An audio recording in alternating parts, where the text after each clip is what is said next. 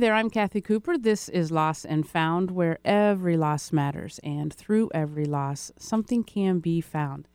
Now, I know I say that every week, um, but I really do believe it. I have experienced it. I have witnessed it, and um, it's what you can find may not always be there in the beginning of your loss. However, at some point, I do believe it is there. Sometimes we have to search for it, um, but something will arise that will uh, you will find as a changing factor in your life that is changing you to be a better person. Uh, I totally believe that about loss, and I think that's what's so amazing about experiencing loss. So thanks for tuning in. I am always grateful for your presence. If this is your first time as a listener, welcome. This is a show where I really do my best to cover all types of loss and what can be found in them. It's really not a doom and gloom hour because there is always humor mixed into the insights. So, you know, get comfortable and uh, join me for the next hour and my guest. I, I do want to remind you that Loss and Found uh, is uploaded as a podcast, and you can download it through your favorite podcast site and, of course, on eleven fifty K K N W dot com. As you listen to the show, if you have any questions, any comments, or perspectives that you would like to share, please just email me. You can do that, loss and found seattle at gmail dot com, loss and found seattle at gmail dot com. You can visit my Facebook page, Loss and Found Seattle, and share any thoughts there as well. I do hope that you enjoyed the encore presentation Uh, last week uh, with the author Rosales Peel when she was discussing her book, Mike and Me. She wrote that over several years um, after uh, her husband died of dementia. And I had to do an encore presentation because I had that nasty respiratory illness that is running around in the Seattle area. Um, so uh, just know that I am better, but I do still kind of have some coughing going on. So I think Eric, my producer, will be able to take care of that if that starts coming about. Uh, so if you hear some any kind of long pauses, just know that perhaps I'm I'm coughing. Uh, anyway, I, I do hope you enjoyed it. It's uh, it was a great interview, I think, when it originally aired. And her book, Mike and Me, is is amazing. So as always, I encourage folks to to check that out. Um, I do want to take a moment and let you know about some upcoming shows.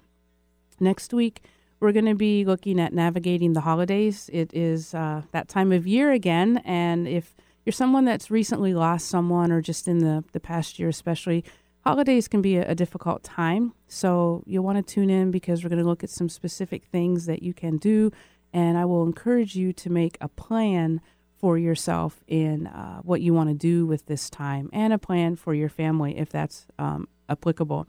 So, and if you're supporting someone this year, that's also going to be helpful if you would tune in because I'm going to be talking about some specific ways that you can support folks that are grieving and are going through this time uh, for the first time. And, and you know, I get feedback that, hey, it's been a few years and still something will come up that I wasn't prepared for. So any type of loss that you have had, this is going to be a show that could be worthwhile to you.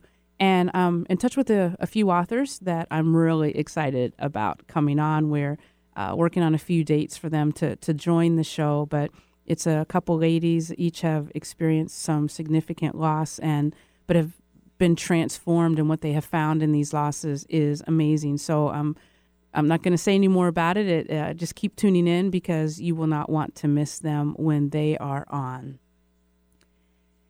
I do want to... Um, do a little disclaimer. Today's topic of loss is regarding women and or couples who have experienced a miscarriage, stillbirth, infant death. And I want to let you know up front in case this topic is, you know, it might be too sensitive for some folks. Um, and so I want you to be able to um, prepare for that. I think that uh, the person that I have here is is going to be, uh, you know, really give us some insight into these types of losses and how to be supportive of individuals and couples that have experienced this type of loss. But before I bring her in, I want to just kind of look at some t- statistics. I, w- I was pretty surprised when I was looking, um, you know, in America, we think we're just really on top of the world with a lot of things. And when I was looking at um, the some of the statistics regarding um, pregnancy and, and what can go on in America out of other countries, I, I was quite surprised. Um, first of all, ten to twenty-five percent of, of all recognized pregnancies end in miscarriage for, for multiple reasons. So likely you know someone that has had a miscarriage, if perhaps maybe you have yourself. And I think that's this is one reason the show is going to be really beneficial, is because when it comes to difficulties, when it comes to especially deaths, we never know what to say to people. And sometimes we say some things that we mean to be helpful and aren't. So um, listening in today, you're going to be able to get some of those responses of, of how to be supportive. But anyway, ten to twenty-five percent of all recognized pregnancies end in miscarriage. One out of every one hundred sixty pregnancies are stillbirths.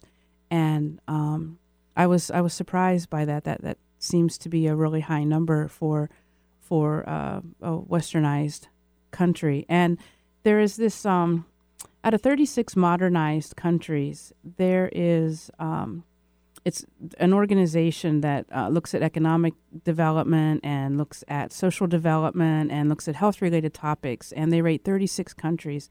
And Mex- um, Mexico, Turkey, and Chile are ahead of us in the amount of deaths that we have for um, for uh, each each uh, birth. And we rank fourth in the most uh, infant deaths out of these thirty-six countries. Um, the European countries, especially Iceland, ranks um, the last, where they have, I believe, only two two deaths out of that. So it's really an important topic, and it's one that a lot of people feel uncomfortable with. And I want to um, the person that I that I have on today, I, I've wanted to, I want her to wanted her to be here, so she would be able to share her knowledge and with all of us, and um, help us better understand uh, the process of what folks are experiencing and how to support them. And I, I think we all, because we, I believe we all do know somebody that has been in this type of a situation, I think this is going to be um, a really important hour. So we're going to take a, a short break, and when we come back, I'll introduce my guest, and um, stay tuned. I'm Kathy Cooper. This is Lost and Found. We'll be right back. We all value our independence. This is why we want the best care and living situation for our loved ones. Talk to Kelly of Care Partners Living. Discover their unmitigated specialized memory care, Medicaid spend downs that no one else offers, and the best affordable housing that works with you to care for your loved one, preserving their dignity and fullest possible independence. Care Partners Living, valuing independence and care for all. Contact Kelly today at four two five, nine three one, two nine five one or visit care partners living dot com. Hi, this is Marilyn Milano. If you love animals, then please check out my new show, Love Has Many Faces, Tuesdays from nine to nine thirty a.m. right here on Alternative Talk eleven fifty. I'll be talking with rescue groups, animal advocates, and other organizations that help animals, sharing their stories and giving our listeners some tangible ways in which they can help make a difference. That's Love Has Many Faces, Tuesdays at nine a.m. right here on Alternative Talk eleven fifty, raising awareness, touching hearts, and saving animals. Animals' lives. When there is a decline in mental or physical health, what do we do when we must find the best options for our loved ones for their aging in place needs? Who can we turn to when the death of someone close to us leaves us with complex decisions about their property? Real Estate fifty-five Plus provides expert help with living option details and a wide range of resources, including specialized estate and probate sales of properties that most real estate agents are not experienced in handling.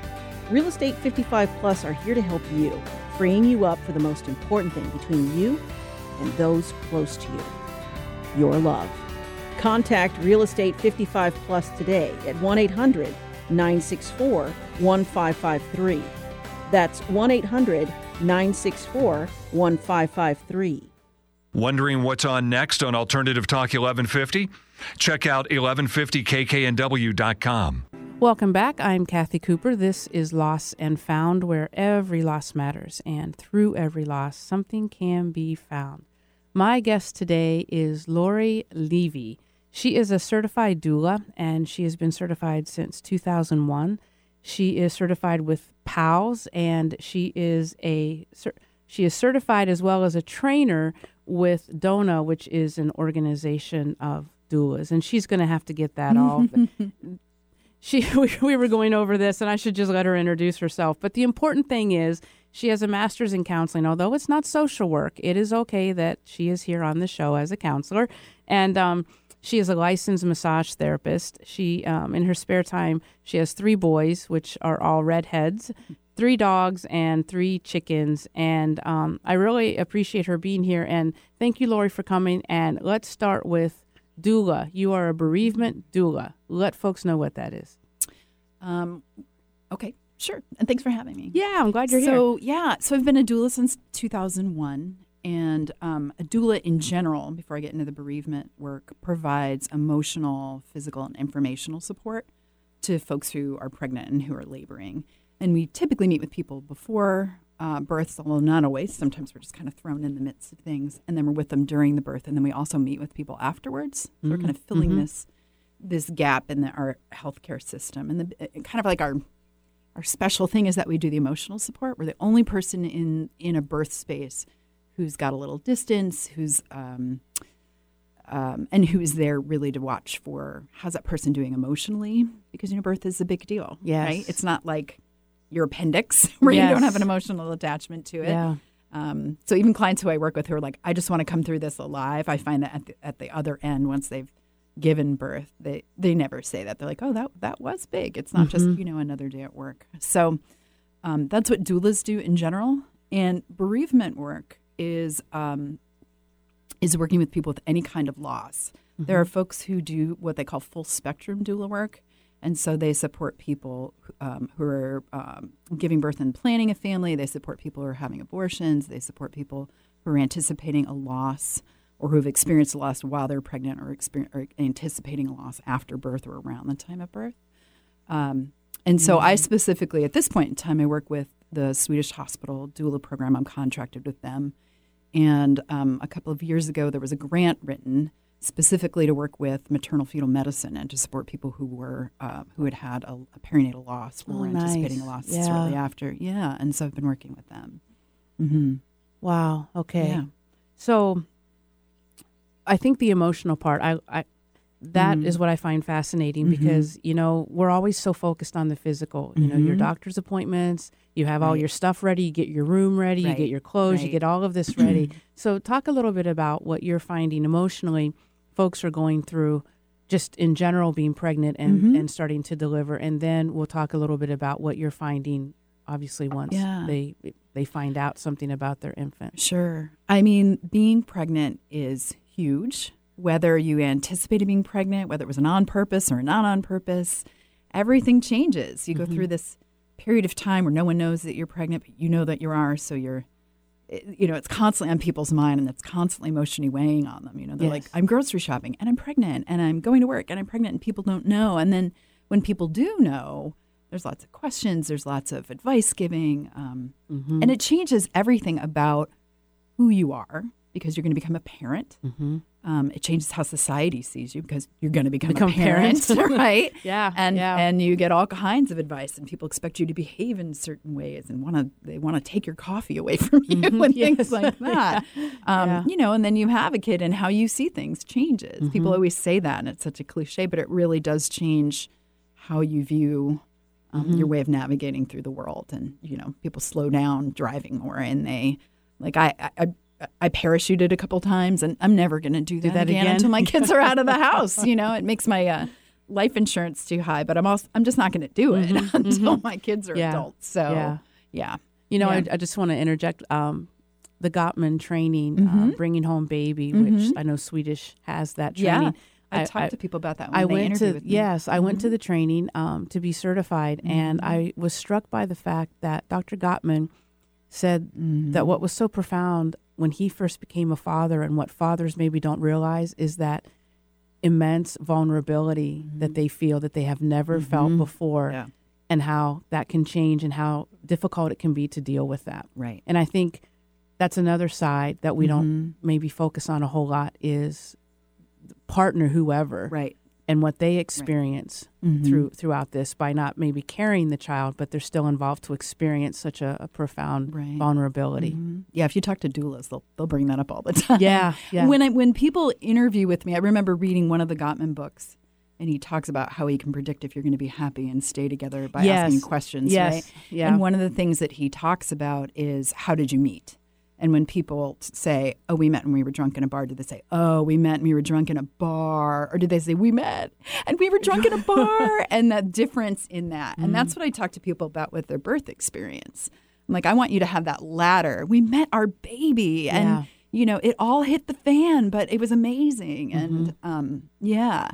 Yeah, I be, because I know that colors early parenting, and I know that mm-hmm. colors whether or not people are going to have P T S D coming out of this experience. Exactly. Um, you know, and things can go textbook according to plan, and everyone's healthy, and things are great, and folks can still walk away from the birth experience feeling like, oh, that was that was lousy. And then every mm-hmm. time you look at this infant, you're thinking, oh, I love you, but wow, meeting you stunk, you know? And that's a heavy yeah. burden to carry. Mm-hmm. And there, we Guilt, don't have space yes. in, you know, in our culture to we really don't. talk about that, mm-hmm. about, you know, anything negative. You're just supposed to be grateful for a healthy baby. Exactly. And then I'm working with people who are not necessarily having healthy babies or not mm-hmm. even going home with the baby at all. And, you know, all the all the baggage that goes with that. So trying, so, so much of what I do is is try to prep people when I meet with them beforehand about, how do you meet this baby with the greatest joy possible in this situation? Okay. Um, T- tell us a little bit about yeah. that. What, what does that look like?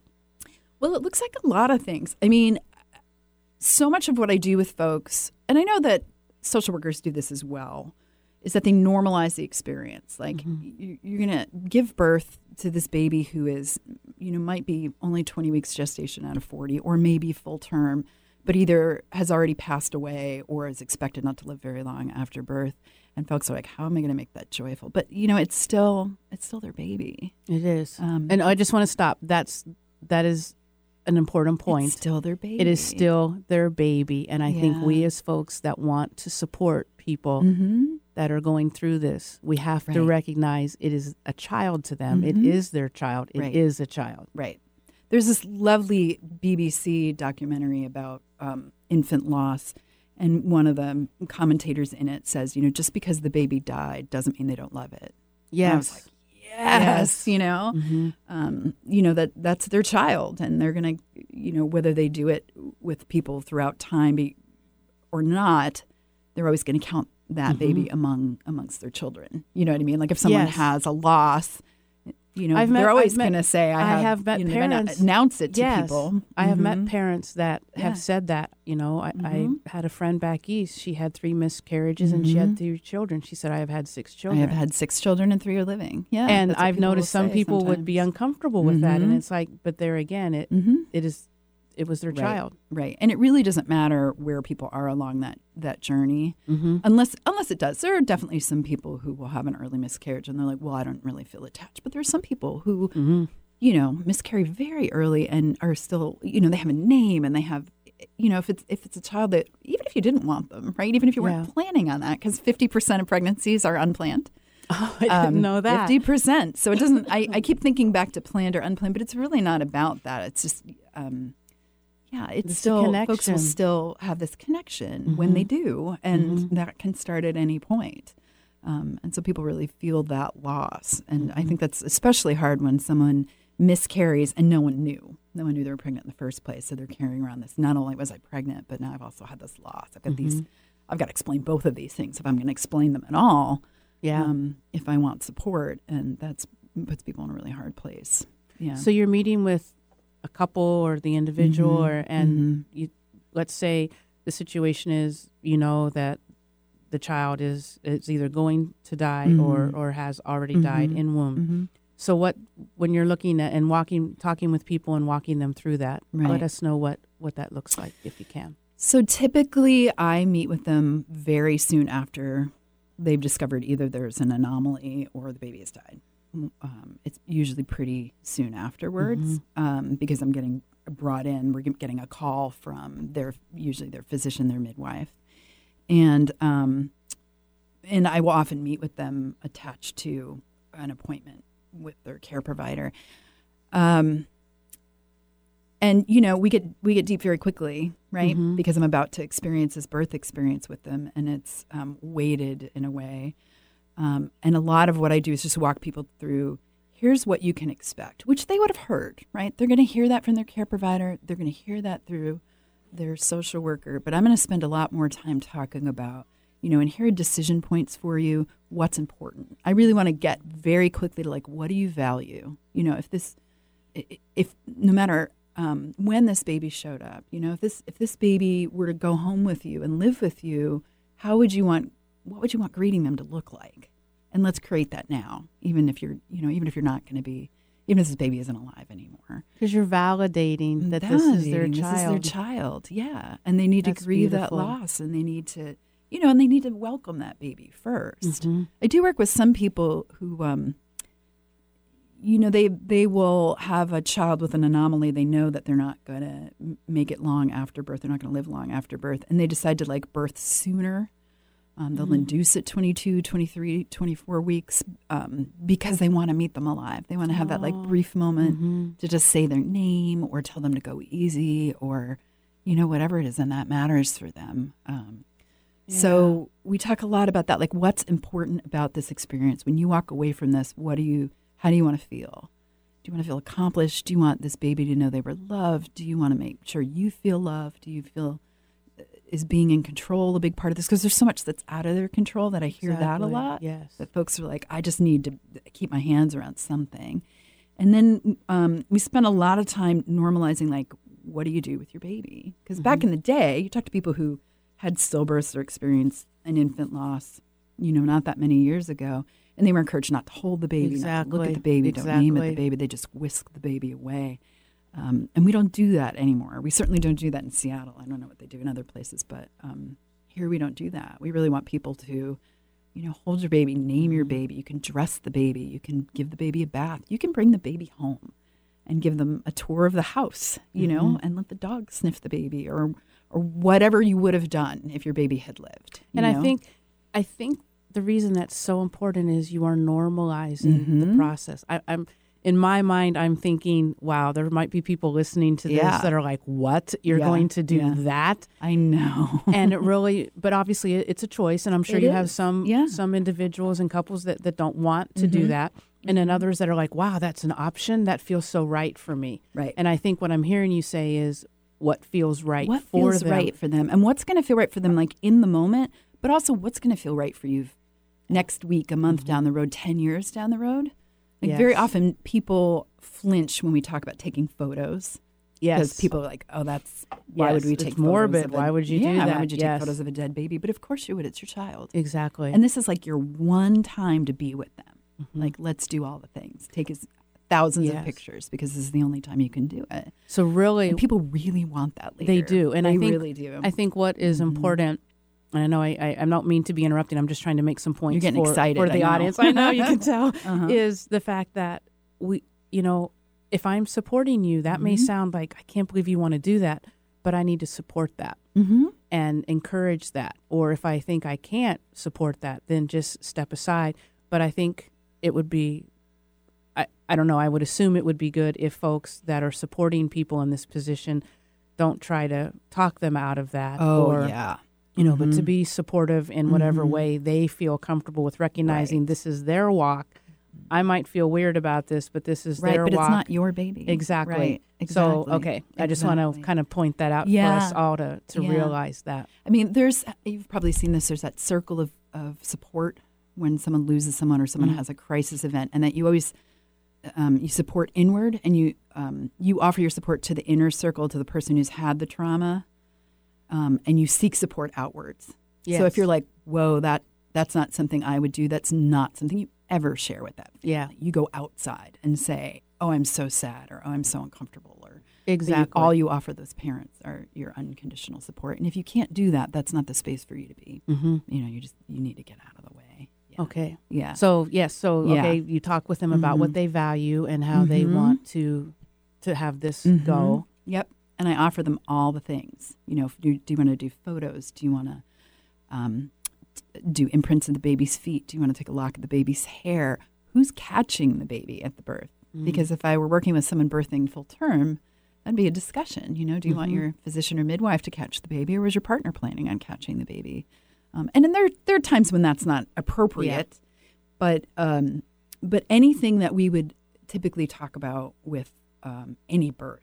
we're going to talk about there. And I will keep telling people that, like, we're still welcoming your baby. We're going to talk about all the things that I would talk with anyone about. And there are just more things I want to talk about with regard to keepsakes. I feel um, like I feel like they have to be sitting there going, oh, this takes stress off of me. It does. I mean, when I'm sitting mm-hmm. here listening to you, mm-hmm. it's making me feel more relaxed about Good. this whole situ- type of yeah. situation. Mm-hmm. And I can only imagine having, you know, an audience, you can't see Lori's face, but there is a, a warmth and a compassion to it. But I can Thank only you. imagine what that can do to them mm-hmm. because they're not being an anomaly. Right. They're being right. parents. Because it's so lonely. They're being parents. It's even with the statistics you cited, people feel so alone, mm-hmm. you know, and it really isn't until someone experiences a loss of a child, a miscarriage or a stillbirth or a loss later in pregnancy that um, that people start coming out of the woodwork. Mm-hmm. And they're like, oh, that happened to me, or that happened to my sister, or that happened to whoever. That, yes. And then people start hearing hearing that support. But it can feel very, very lonely and very, very isolating. And like you can't get away from it because you're still walking around pregnant. Yeah. And people constantly are like, oh my goodness, when yes. are you due? Yes. And then you have to say, oh, my baby has this anomaly and we're going to deliver in a week and we don't expect the baby to live. And do you coach folks on that yeah, and how help. kind of responses mm-hmm. that they want to mm-hmm. have to people? And do they want to have the response? Like who, because it's yeah. okay for them to just take care of themselves, you know, and they don't, they don't owe anyone any answers. They don't owe anyone any explanations. Um, but I but I find that the more people reach out, the more honest they are, the more they the more they get the love and the support back. Because people, again, it's it's so common, but you don't you don't really know until you're you're in it. And no one wants to talk about it mm-hmm. because they're like, what if I make create that? Yeah, you know, what if I what if I go there and it happens? You know, or um, yeah, yeah. And that just makes that makes me think of how often we do say to someone that is pregnant, you know, those things. When are you due? Mm-hmm. Or you know, mm-hmm. this is so wonderful and exciting, and we mm-hmm. don't know it may not be what really is going on. Yeah. yeah, it may not be wonderful mm. and exciting. Yeah, and they have to constantly explain. And, yeah. um, you know, or even after someone's given birth, it, that, it just keeps going on. It's yes. not like when, you know, you lose your own mother or father who are however many years older than you, and it's expected. Yes. Right? You're not constantly carrying around a sign that says, my mother just died. But if you're pregnant or someone knew you were pregnant, then they're like, oh, hey, mm-hmm. how did things go? How old's your baby now? Mm-hmm. And they have to, you know, every, picking the scab off over and yes. over and over. Yeah. Mm-hmm. What What do you really do hard. with um, the people when, like, how how do, do you, blah, blah, blah, lots of different thoughts. Do you mm. coach them on what to say to others, like, um, hey, maybe a lot of them have friends that are mm-hmm. pregnant or have or are getting ready to have their babies, right. and what that feels like for them mm-hmm. to see their, the, you know, that mother's joy. Yeah, we absolutely talk and about then, that. And then, okay, mm-hmm. what are some things? Because I can also picture some folks listening now that mm-hmm. may be pregnant and knowing, hey, you know, my friend or I know somebody mm-hmm. that it's not going so well, and mm-hmm. then they feel awkward. And so right. can we have a little bit of, you tell us what you would recommend for both sides? You know, for the person who has experienced the loss or is about to, mm-hmm. uh, it's entirely up to them. If they, some people feel okay going to baby showers or uh, things along those lines and supporting their friends. I mean, they're going to be sad. Yeah. But it's not like they forget, right? Mm-hmm. It's not like you're like, oh, right, I forgot my baby died. People don't. They're, it's constantly with them. Um, so some people choose not to do that for a period of time. Some people will never go to an event like that again, and some people will. I think it's really individual. And I just really what I, I come back to is like, it is okay to take care of yourself. It is really one hundred percent okay to do that. And what I would say for people who are know that they have a friend who's had a loss, mm-hmm. um, you know, because I'm sure that they do. They may not know that they yeah. know someone who's had a loss. Um, but I would acknowledge that. And say, I would love your presence at this event, you know, either a baby naming or a, um, you know, or a, a shower or whatever it is. And I really understand if you don't want to come, but just know I'm thinking about you. I love you. Mm-hmm. Call their child by their name. You know, I know you're missing whatever your baby's name is, whatever their baby's name mm-hmm. is, right? Call their, yeah. I think acknowledging that and just saying, I know this is awkward. I want you to know I value your presence, and I one hundred percent am supportive. If you can't come to this, I understand. Yes, and I, I think that's, I think really that's yes, think and I love hiding it. Exactly, really... calling it out, but that was mm-hmm. great language. I always like for folks to use the language mm-hmm. because then people can adapt that to right. their own personality, right. and I think that is perfect, that mm-hmm. all of that that you just said and right. the way to do that, acknowledging it, hey, I get that this might be hard for you right. and you don't want to. I'm inviting you because you matter to me, yes. and it is okay to take care of yourself. Yes. Yeah, and I think a lot of times when I... Um, some experiences I have had is the mother um, or the parent has not felt comfortable mm-hmm. in saying, I don't feel comfortable in going. Mm-hmm. So what are mm-hmm. some things that you would say to them about how to say to someone else, this is hard for me? I just like that. This is hard yeah. for me. I don't think I can do this right now. That's fine. Yeah. Yeah, we got to be honest. Yeah. And when it comes to loss. Boundaries are okay. Yes. And when it comes to loss, we, you know, I find, and I'm sure you do, mm-hmm. it, it's really difficult. To be honest, you know, right. we're very vulnerable mm-hmm. and we don't want to upset the other person or right. make the other person angry or right. hurt the other person. And mm-hmm. it, it that's what fascinates me is I'm the one hurting and I'm, you know. Right. And I'm trying to take care of all these exactly, other people. Right. Exactly. Yeah. yeah. Exactly. You comfort in, you don't comfort out. Yes, that is, you know? Yep. Yeah. yeah. So um, so yeah. that's good. I like that. So I would I would encourage anybody who's, you know, who knows someone who's have a lot, had a loss, really to give that person a lot of grace around mm-hmm. They may not call you back, and they may not want to go to things with you, and they may yes. not, they may not want to do any of those things. But it really matters that you reach out. I mean, all the clients that I talk to talk about how important it is that people keep calling their baby by their name and remember anniversaries and remember, um, because otherwise it can feel like they don't exist and that they never yeah. existed, and they did, and that's really important. I want to hit on that. We're mm-hmm. going to take a short break, and mm-hmm. when we come back, I want to want to talk a little bit about that. Um, this is uh, Kathy Cooper. I'm talking with Laurie Levy. She is a bereavement doula. Um, this is Lost and Found. We'll be right back. When there is a decline in mental or physical health, what do we do when we must find the best options for our loved ones for their aging in place needs? Who can we turn to when the death of someone close to us leaves us with complex decisions about their property? Real Estate fifty-five Plus provides expert help with living option details and a wide range of resources, including specialized estate and probate sales of properties that most real estate agents are not experienced in handling. Real Estate fifty-five Plus are here to help you, freeing you up for the most important thing between you and those close to you, your love. Contact Real Estate fifty-five Plus today at one eight hundred nine six four one five five three. That's one eight hundred nine six four one five five three. What's your story? Have you ever sat with that question and looked to your heart for the answer? It's time to explore the real you. Tune in Thursdays from four p.m. to five p.m. for the brand new show, Story You, with Coach Debbie. Debbie and her guests have a mission to inspire and coach you to find your voice. If you need direction, Story You with Coach Debbie is for you. If you want to be an author, Story You with Coach Debbie is for you. Tune in Thursdays at four p.m. and be inspired. Are you ready for something real, raw, upfront, and honest? Then tune in each Wednesday at two p.m. right here for Love from the Hip. I am spiritual hypnotherapist, master esthetician, and the host, Sakura Sutter.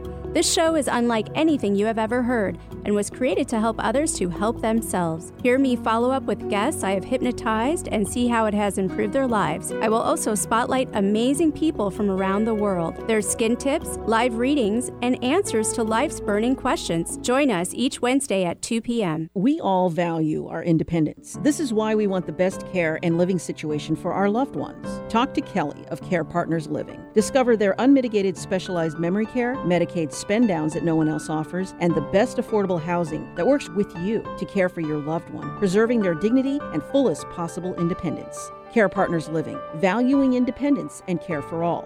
Contact Kelly today at four two five nine three one two nine five one or visit care partners living dot com. Get inspired every hour right here on Alternative Talk eleven fifty. Welcome back. I'm Kathy Cooper. This is Lost and Found. And today my guest is Laurie Levy, and she is a bereavement doula. And um, Donna, thank you for all these things that you're sharing with us. I, I think that. This is a, you know, a really important conversation. I hope uh, folks listening that you are, um, you know, I'm sure your heart is touched.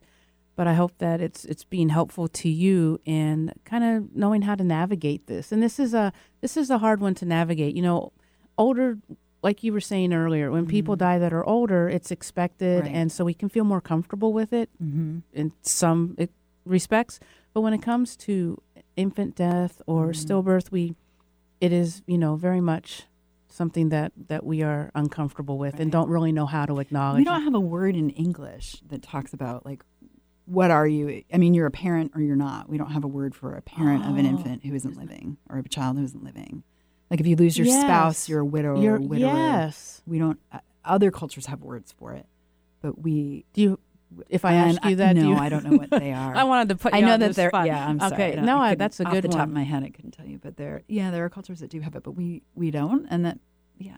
And that, that it makes it difficult because. It makes it, it difficult. It changes yeah. the identity. Yeah. And I think when, you know, when someone who is older than you, that's the natural order of things. Like mm-hmm. we're all supposed to age and die at some point.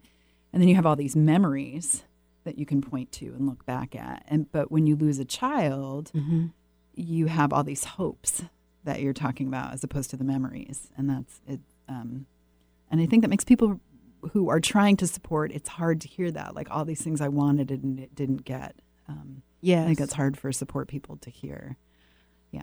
So let's um, be, be, let, let's do some um, specific things. Uh, let the audience know about maybe some specific things they can say or mm-hmm. do and not do when they're wanting to support someone um, who has lost their mm-hmm. child. I'm glad you gave me that question in advance because I made a big list. Good. Good. Hey, because I think that's really important. Yeah. It's really important. Yeah. Um, you know, I think that beforehand, if you know someone has had a, um, if you know someone is anticipating a loss, their, mm-hmm. their baby. Um, has died and they're going to give birth, or the baby's going to make it. I mean, anything that people can do to support them in advance. Mm-hmm. Um, send them a card, bring them a meal, um, see if you can find them a doula, yes, you know, see yes. if you can connect them with resources if that's what they want. Know that they will probably be shocked and they may not want constant contact. But in, in hindsight, I think people always appreciate all those people who reached out mm-hmm. and said, your experience matters to me. Um You know, things during a birth for the people who aren't going to be there, they can they could have offered in advance, like, do you want me to manage a phone tree? Do you want me to um, bring you food? Do you want me to walk your dog? Do you want me to take care of things at home mm-hmm. while you're giving birth? Um, and then afterwards, I think most people typically think of like, oh, I'll bring you, you know, food and warmth, yeah. right? You're going to bring you food. Yeah. Um, but even e- most of the meal trains run out after a few weeks, you know, and um people, I think, worry that um, that if they bring up the baby, that they're going to be reminding the person and calling, causing yes. them more pain. And but you're not. You're not reminding them of a tragedy. That's they're walking around with that all the exactly. time. Exactly. But what you are reminding them of is that you think their baby mattered. Exactly. And I would really encourage people to think of it that way. Okay. That like, just I just want to take a pause there and let that sink in. Yes. You're saying, I think your baby mattered. Exactly. Your baby mattered to me. And um, that's why the tears mm-hmm. come, mm-hmm. because when we mm-hmm. know that somebody is empathizing and with is us seeing you. Yeah. and is recognizing what is going on, the tears. So you yeah, are not that's a big deal. So you are not making anybody cry. No. And you're not making anyone upset as, as someone that is supporting mm-hmm. them. That you are connecting with that person, which is why mm-hmm. they then maybe the tears come, yeah. which is why then you see the sadness come mm-hmm. because you are you are bringing right. that, you're connecting over that, and that's meaningful to them. Mm-hmm. I spend a lot of time with people postpartum, and I'm not really saying anything. Mm-hmm. You know, I'm just saying, I mean, things that are helpful to say are this, this stinks, and I am so sorry, and if there's anything I can do to help, and mm-hmm. I'm happy to be an ear, and if you just want me to sit with you, great. You know, I'm I'm here to listen.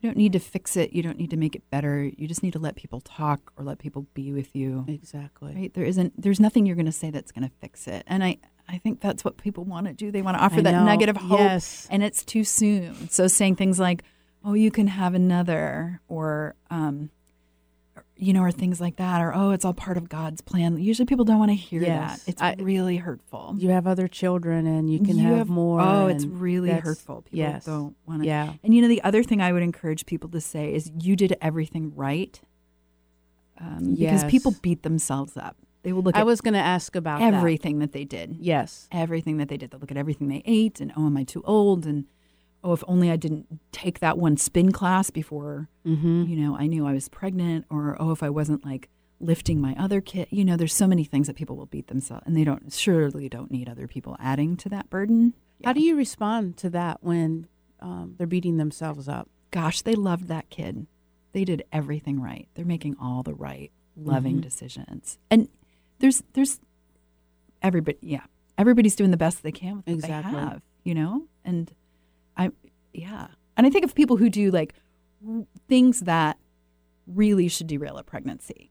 Like they're doing a lot of drugs, right? Mm-hmm. And my heart hurts for those folks too, because they love their children, yes. right? They do, yes. So I don't mean to point fingers in that way, but anything like that. Somebody who's a chain smoker and just can't quit, or or anything mm-hmm. that, um, you know, might cause a pregnancy to go sideways. And they often, often their babies are fine. Mm-hmm. So sometimes that gives people comfort, right? Hearing that, like, you know, you could have been ex- you could have been in Chernobyl when it and, went off yes. and your baby might have been fine. Yes. And here you are in this unfair, crummy situation. Yeah. And I'm so sorry that you're going through this, and I'll be here and walk with it through walk through this experience with you. And I think some of that yeah. can come, you know, as parents, everything is the parent's fault. If you have a child that, you know, right? If you have a child that's in trouble, no matter if right. they're fifty years old and you're ninety, eighty mm-hmm. years old, if your son or child child is doing something, it you, as a parent, what did you do wrong? What mm-hmm. kind of childhood did they mm-hmm. have? And I I wonder if sometimes that plays into just mm-hmm. we have that cultural expectation mm-hmm. that you are so responsible for right. your kids that that means it, if right. something has happened, well, I did something. It must be yeah. my fault, because mm-hmm. that's that's mm-hmm. what we say. Yeah, yeah, and that's that's a hard that's and and that's one that you're it's right. It's not there, their fault. Who no, would, who would do this no on words. Purpose? Who would exactly. be like, I'm going to do something that's going to yeah. cause my baby not to make it? You know? Exactly. And what would, yeah, nobody, yeah, folks don't do that. No, not at know? All. They didn't not do anything all. Wrong. Yeah. Okay. Mm-hmm. I think that's, that's really good is for folks. I always tell folks that, you know, have the big shoulders, the big ears, mm-hmm. and a very small mouth. Oh, I like because that. That's really what mm-hmm. folks need. And like you were saying, fix. And I think that's what we want to do when we say those cliches is mm-hmm. we want to f- make somebody mm-hmm. feel better. And mm-hmm. the more we can recognize not only you can't do it, but take the re- take that pressure off of us as someone trying to support and right. saying the best you can give someone is yourself. Yep, I can give you it's my shoulder. That's the presence. Best I Absolutely. Can give is my shoulder. Mm-hmm. So, mm-hmm. um, so folks, yeah, uh, you know, really try to take that that to heart, because that's the best way to support someone. And you know what's unique about this experience too, and I think people forget, is that when you when you lose a baby at birth or shortly before. Um, your body is still going to do all the things it would have done yes. if you if that baby had lived, right? So that's people hard too. It, it, later in pregnancy are still going to give birth. Um, they may be f- healing from tearing. They may have swelling. They may they will likely still be bleeding. Mm-hmm. And if you know, and um, milk supply is in place by about the fifth month. So if someone experiences loss after five months, they're going to be lactating. So they're going to go home, and a couple of days later, they're going to be making milk. Um, and that's uncomfortable, and you, you know the the breasts get big, and people are leaking, and yeah, um, I had a client one time who said, "Oh, my body's crying," and I was like, "Oh, oh, wow, that is like the most beautiful thing I think I had ever heard at that point." I mean, it was just a, is, an wow. amazing way to look at that, and I think folks don't understand. Like, not only have you just had this uh, horrific loss of this child, but your body is still. Doing Acting, all the things that like it would do if it was in a, your house. It, yes, yeah, exactly. And it's a huge hormonal oh, wow. shift. You know, the the progesterone changes and all of the changes with, you know, with lactation starting. It's two very huge hormonal shifts. Um, and so folks, so, so folks are doing their own physical healing, and their body's still like, where where's the baby? baby. Give me a baby, you know, because I'm supposed to feed it yes. now. Um, And um, yeah, and going through that, and I think people don't often think about I was that, say, the that, physical yes, changes that exactly. are happening, and, uh, and the emotions that that triggers for people. Mm-hmm. Yeah, because their body is thinks that there is a, a child there. Mm-hmm. There are people who, who, you know, will have babies who are in the NICU. This is amazing to me. This this is love. That people uh, lose a baby who's been in the NICU, and they've been pumping and expressing milk for however long, and then they end up donating that milk to other people, and sometimes people continue to pump. Because they have lost their child, but they're like, I can feed this other kid in the NICU. Let me do that. And that's part becomes part of their healing. And that's, yes. Like, what a gift. That is a What an amazing, gift. amazing gift, yeah. So sometimes people feel moved to do that. Not everyone does, but um, yeah. Which it's all normal. Something that can be found in that loss mm-hmm. is mm-hmm. being able to, to give to others. Mm-hmm. Yeah, we, I see a lot of a lot of that. There was a, the, I mentioned that what happened with Swedish was that there was a grant that was written, and you know we used the grant right for to to fund doulas, and then one of the clients who wanted to be anonymous. Um, who had received bereavement doula services, gave this huge gift um, to fund doulas for the next year because they found it so valuable, that having that focus support and oh, the yes. emotional piece. Yeah, I've got a um, another client who I'm working with now who's doing a fundraiser to get cuddle cots, and I don't know that people know what those are, but they are bassinets, but it's a bassinet that has like a cooling system in it. Um, and they talked about, you know, they were they felt very fortunate because their daughter was born alive, and they got a certain period of time where she was alive. And oh. but they spent twenty-four hours with her, um, and she had passed after eight or nine. And um, and and someone later said something awful to them, like, "Oh, well, she held up well," oh. um, because you know degradation yes. starts, yes. and if a baby dies in utero, the degradation starts in utero, and the skin gets fragile. Um, And so the cuddle cots can help people spend the time that they need oh, with, with the baby, right? Because if, you know, after they're born, if they are yes. already deceased, then, they, you know, the tissue starts to degrade. Wow. Whereas if you keep them cool, um, you can wow. talk to them and do baby namings and whatever it is. Yeah. So they're doing a fundraiser to, to bring that together. Yeah.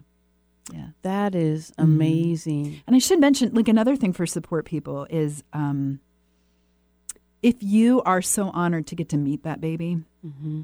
and you often meet them after they pass, um, I would Google what do you, what to expect. Like, what are you going to see? And there are images all over the internet. You can look up, you know, like, what does a deceased baby at twenty-four weeks gestation oh, look like? Okay. What does a deceased mm-hmm. baby at thirty weeks look like? What does a, a thirty-week gestation baby who died a month ago in utero, what does that baby look like?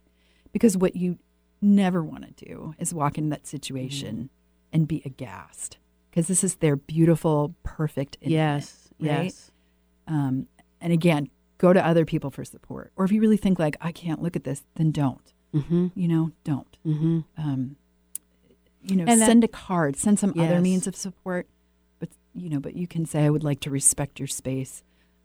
I want you to get the support that you need. I don't know that I'm going to be great at this right now, but maybe we can connect afterwards. Yes. You know, I mean, yeah. That's a good point. I don't, I, I don't want anyone walking into that space who's then going to need to, more comfort to and to comfort take away from the parents. parents. Yes. You know, yeah. because they're like, oh my gosh, I wasn't expecting this.